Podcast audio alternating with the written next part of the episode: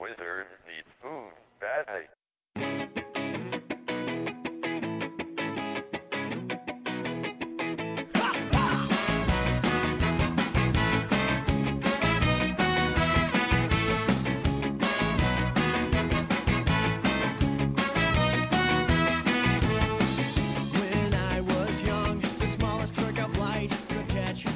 Welcome to American Soccer Analysis. I'm the host, Harrison Crow. We got Jared on here. We got Sean on here. We're we're feeling a little happy. We're we're, we're you know we're just making time for this podcast because that's something that we really ha- I haven't really done. Sean Sean is the instigator and says, hey, we should do this. And you know what? He's right. Um, we really should. So I was like, let's talk about Philadelphia. And you know, there's a lot what? of different takes I imagine that we could we could kind of have on this. Um, Philadelphia fans are feeling pretty good about life right now, right, Jared? We are, although I have to say there's definitely sort of, it's very cautious optimism for sure. We're not used to this I, I, being in the playoff. I don't think that's being fair. in the playoff hunt. I don't think that's fair. Yeah. I've read a lot of things, and I almost, I don't even say it's cautious. It's almost a cocky optimism. You might well, be among those I mean, that are cautiously optimistic, and I think that's mm, fair. But it, I, I read a lot of stuff, and I'm kind of like scratching my head going, I don't think that that's really, really fair. Um, uh, looking back at last year, I I didn't think you guys were terrible. I thought you guys were an average team that got unlucky. Vice versa, I think right now you're probably a little bit better than average team. I think there's, I think overall, while I don't agree with all the moves that were made, I think overall this team, without a do, is probably a slightly uh, better than average team, and it's getting fortunate. Yep, I, that's probably a fair assessment, and I think obviously the Eastern Conference uh, provides. You know, a little bit more of that luck in that it's a very even conference with some teams struggling right now. And, you know, no team is really running away with it. No team is really that terrible. But right now the Union ha- happened to be kind of sitting in second place. But I think that could change no in an team instant. Is that it's, pretty, it's pretty tight. Uh, I would venture to say that so far, when, when you look at the uh, expected goal differentials of all the Eastern Conference teams, and then you look at just what you would expect from them going forward, that the East looks like the conference as a whole is just terrible. I think, I mean, when your leaders are D C, right? I mean, like, I think that, I, I don't know, like, well, when I think about these teams that are overperforming, I think Toronto is an example. Um, and then, you know, say like, oh, are they going to come crashing back to reality? I'm like, I'm not sure. It's the East. No one looks good outside of, you know, like the best team in that conference isn't even winning games, and that's New York. Uh, like, am I crazy, or is the East just really bad? Yeah, but here, here's the thing. All right, you can say that about Toronto F C, and I think to an extent that's fair. But all their games have been on the road, and they're still aver- they're still had the third points per uh, game average in the East. Wake up! I mean, they're going to hit their home stretch, and they're going to string a bunch of games together, and then all this fluff is going to come out and say, "Oh, wow, we need, you know, look, they've turned things around." Well, no, they're just they got a better situation, you know. Am yeah. I- well, here's what I'll say. Here's what I'll say about the Union really quick is. Is from a defensive perspective, they're third in the league in goals against average. They've given up eight goals in eight games, and that really is the turnaround. The offense actually isn't materially better, and if you call them lucky, that's probably fine, but that just means if they get unlucky, they'll be worse than last year um, because they're very close to last year's pace. But the difference in this team is the fact that they have shored up the defense. The defense is way more structured. And I don't know how that happened. I don't know why all of a sudden the defense is playing disciplined soccer. The only changes really is that Richie Marquez is a year older, who who seems to be kind of the already the captain of the defense. And Andre Blake is is an outstanding shot blocker, and he saved their hide a few times. And it, you know whether those things continue, I think, is the key for the Union because their offense just doesn't have the pop uh, to really. They don't. They will not score more than fifty goals. For sure, even with luck. Um, and so it's really going to come down to can the defense maintain this pace because the defense has really been the story this year. Well, I don't think that – I mean, you could probably point to the fact that they haven't necessarily had all their pieces on the attacking side also, right? Uh, Barnetta hasn't necessarily yep. been the, the focal point throughout this whole season. What, he's maybe played half their games? Yeah, and he's been a sub. He's only started, uh, I think, twice. So he's he's been a sub. He's been he's been sort of getting up to full speeds. So I, I, they're definitely even a little bit nicked up, but I, I don't think they have the goal scores. I mean, when you play the four two three one, you have to have that three score goals. And the Union, you know, Barnetta's not a goal scorer. Uh, you know, Latou can be a goal scorer, although he's on the way down. And fortunately for the Union, Pontius has become a goal scorer. Uh, and whether or not he can maintain that this rate, I, I don't I don't know if he can. But my my issue with this team is, you know, Sapong will get his, but that three has got to get theirs. And unless Pontius kind of maintains this pace, I really don't see where the goals keep coming from. And, and Pontius is not. I mean, he's just uh, – if you just look at the the pure volume that he's producing, it's not – the pace isn't going to continue, and that's – And that's just an inevitability. The question is when that pace stops, right? So, I mean, yeah. you know, you, you you can get lucky and you don't know how, how long that streak is going to last. I mean, it could last all season. It could last for, you know, two or three more games.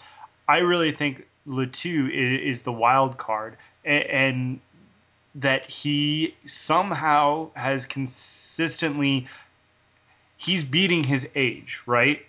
He sh- he, he should is, really yeah. be on the decline. And and really, in, in all actuality, he's their second best attacking player, when I really don't think that should be the case. Um, no, that, you, that, and that, that's, the, that's the heart of the issue for this team, I think. I think they're going to need some kind of summer transfer that upgrades that so, something in the attacking midfield, because you're not going to s- certainly replace Sapong at this point. So there's going to need to be some scoring upgrade in the midfield if they're really going to make – A, a change on offense, or the defense just has to maintain its very surprising uh, rate at this point. I, you know, that, that that may happen. That's probably the more likely to happen than the Union kind of well, maintaining the goal scoring rate. Uh, it's interesting because if you look at their expected goals uh, against, uh, not counting last week, but if you do it per game, um, they're thirteenth in the league. So it's not really impressive numbers by that front. Now, we've seen teams who have um, uh, outperformed that um, for various reasons. So that's not a, you know, completely damning, but, um, you know, it, it is something to consider, whereas their offense is fourth. So if if anything, right now it's the offense, like when you look at expected goals-wise, that's really carrying this team. And so I think that that's kind of interesting because it's like the opposite of what you would expect from Philadelphia. Mm-hmm. Everything is the opposite this year. That's all I know. Well, so, uh, you know, it, I think it's kind of interesting, uh, and I'm probably going to butcher his name because that's what I do on this show. I don't know if, if this is something that you uh, – is the, if this is like an episode that you're you're new to, I butcher names. Take no offense to that. Uh, Ilsino? Yeah, that's pretty good. Um, he seems like he's he, – even – for a thirty-year-old, and I know he came on as a trialist, correct? Um, he seems like he he's, did, yeah. he's he's kind of impressed despite that. I mean, you say that, you know, Mario Rosales was a was a trialist for the Sounders. You know, there there's been plenty of notable trialists. That being said, he kind of seems like he's maybe not been the greatest, but he he's been somebody that can consistently provide um, good production out on the wings, and, and I don't know if he's going to continue to play out there, if he has a future in the middle. Talk a little bit about what you've seen from him in like his three hundred minutes. Yeah, he came out of nowhere uh, as a trialist, although obviously he's got a little bit of a pedigree, and he does a little bit of everything. I think that's what people like. He can he can play the ten in a pinch. I don't think he's as good as Barnetta, but he absolutely can can set people up. He won't be as as the, the most dynamic ten, but he absolutely can handle it. He can play out wide. Um, he, you know, he doesn't have a tremendous knack for goal, hasn't scored yet. Um, but, and, and, but he'll also play, play defense when, uh, when he needs to, especially out on the wing. He had a great couple of games when he started, uh, and he shined defensively. So he does a little bit of everything. he's one of those guys that hasn't really uh, shown a strength or sh- hasn't broken through, but you can absolutely plug him in there and feel like you're going to get a solid performance. So he's been a he's been a nice surprise on a on a Union team that has just never had good depth, and all of a sudden you've got a guy like him who you can start or you know bring off the bench, and you feel really good about the minutes he's going to give. So you, you kind of alluded to the fact that Barnetta is not really uh, um, not necessarily he's he's a little bit more of a creator. Um, and this year he's created about three and a half shots uh, per ninety minutes. Um, so that, I mean, tick up from last year where it was only almost two. You know, coming from Germany where he averaged about three per game. So that's that's roughly what you're going to get versus his shot output, which is like one and a half. Uh, per ninety minutes. Um, so I have a question, and, and this is kind of more generated to the league at whole, uh, and, and kind of minded with some of those that, uh, such as Nelson Valdez that got added by Seattle, some of the different uh, internationals that have kind of come in. And this speaks to what Sean's research has kind of shown with um, shots. Are M L S teams going after the wrong type of players uh, with the pedigree? It seems like, you know, they've gone after these guys that, as you said, have the pedigree, have a, a little bit of established name, but they're not necessarily the, the right guys. At least it, it seems like they're not necessarily the right guys to be going after. Um, Nelson Valdez do, doesn't seem like the right guy to be having in Seattle. I mean, he's a great player in terms of uh, work ethic and defensive actions and, you know, um, aerial prowess. Probably not the guy that you would have in that position. Uh, Barnetta, who, as you kind of mentioned, they need to get, you know, goals from. They probably aren't. And, and I had another one in mind, and it eludes me at the at this present time, but. Um, Just as a general question, are M L S player, are M L S teams targeting the right, you know, quasi-international type players? Well, I think this is the Kevin Doyle question. Yeah, um, thank you. Yes, Kevin Doyle was the other one. Kevin Doyle, yeah. So just some background on Kevin Doyle. Um, his numbers are just absolute garbage from a analytical standpoint. That's not a hot take. Like, they are some of the worst I have ever seen. Um, he took one unassisted shot last year. Just one. And when you're looking for a player for a team, and when you look at Colorado last year that wasn't creating shots from the midfield, you don't want to go out and get a forward that doesn't take unassisted shots. It just doesn't make sense. And it's funny that even when he went down injured, I think I had an argument on Twitter with Andrew Weeby about this, and I said that they are a better team when, uh, without him, and Liniak's a better player, and that this is going to make them better. And I, I would say that I think uh, they were for that time, but it's funny that there were, he still had his defenders when he went down, when he did nothing for them. He did absolutely nothing for them last year, but people just seemed to see pedigree, and it was completely unwarranted. So, yeah, I would absolutely agree with you. I think um, there aren't enough um, – Giovinco is a bad example because of how expensive he is, but there aren't enough um, – guys like that, that where they're going after these, you know, picks, these guys are shooting a lot, create their own shots. And I think, yeah, it, it definitely shows the level that M L S scouting is at right now. Well, I mean, just as a transition point, let, let's talk about Gashi. I mean, that uh, that's exactly who, you know, you, you talk about Giovinco. I mean, Gashi's kind of the same guy that kind of in the same vein. Um, I know you kind of had, had the idea that he was going to be a, a, a bigger – perhaps a larger impact at this point in time. And that's not to say he won't become that, but he he not he hasn't necessarily stepped quite full into that realm yet.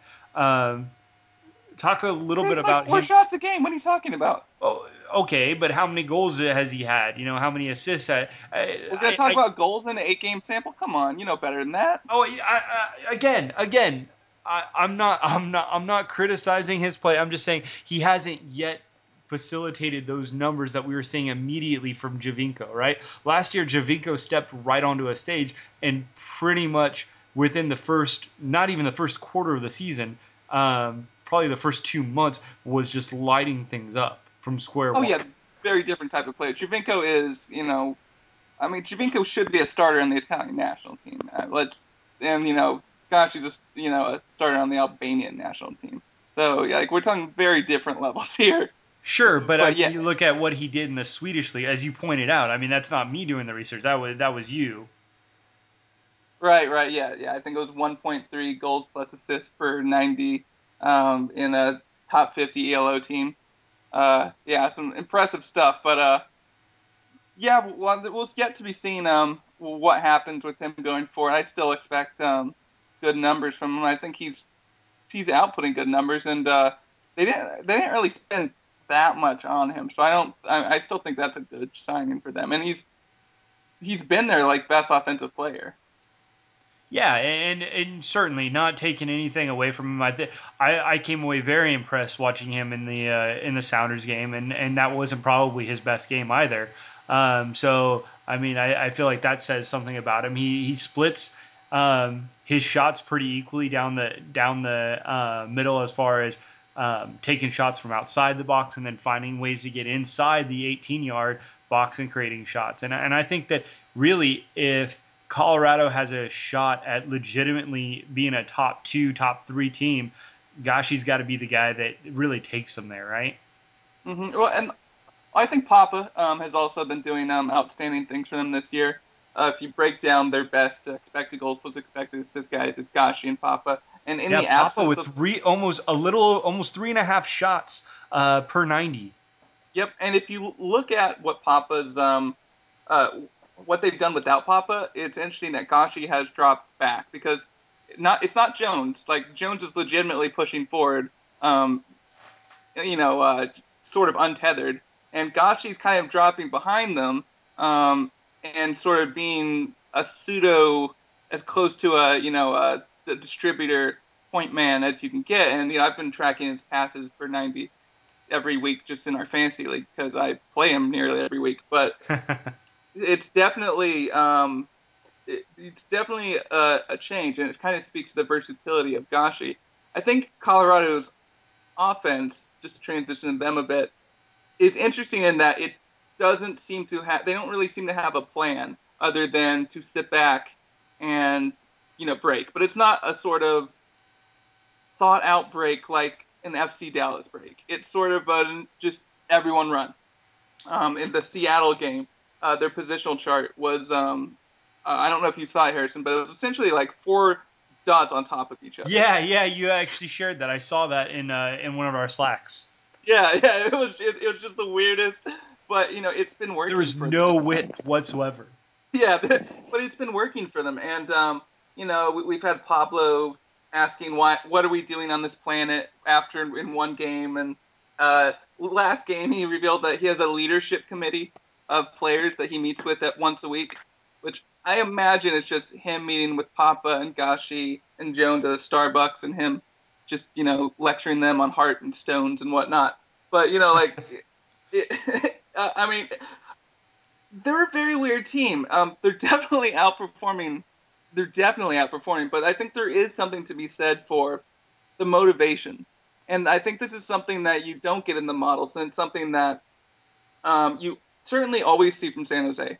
And I think um, we're seeing in this team is you can't um, – you have to concentrate for full ninety against them because if you, you know, if you blink, they will punish you for it. And, you know, they have just enough skill to do that. And they seem to have a good locker room going. I think they're, they've got something, you know, uh, special going. Their back line's been, um, really banged up and bruised and battered, but you know, it's coming, coming together nicely. And, uh, I don't know. Like, I think they're legitimately a team to watch. So, uh, yeah, any, Oh, go ahead, Jared. I was going to say any any any team that throws Jermaine Jones at the ten just to see what happens is certainly going to be fun to watch, right? I mean, they're definitely tinkering on offense. They're trying to figure it out. And when you add Howard to that mix, I mean, they're going to be a team you try to you try to tune into to see what they're up to this week. So uh, they will be a fun team to watch. So, Jared, what what is your take on some of those conversations that Pablo probably has? What do you, if you like were to list like three things? What do you think are the, the top three things he talks to his his uh, senior leadership about? Oh my goodness, I, I they're they're just I you know I, I certainly don't know what he's what he's up to. He was he was crazy last year. He would he would try anything last year tactically. I think it's experimenting, and I think this year for whatever reason, um, I mean they're, they're just a little bit more solid all throughout, defensively, offensively. Now you add Jermaine Jones, then you sort of add the excitement of a Tim Howard coming in. Um, I think they've got a lot of confidence. I think I think Sean had it right. There's something about this team. There's something probably going on in the locker room. They're feeling it, and they're going to ride this wave and see what happens. The Burgundy wave. All right, gentlemen. Burgundy wave.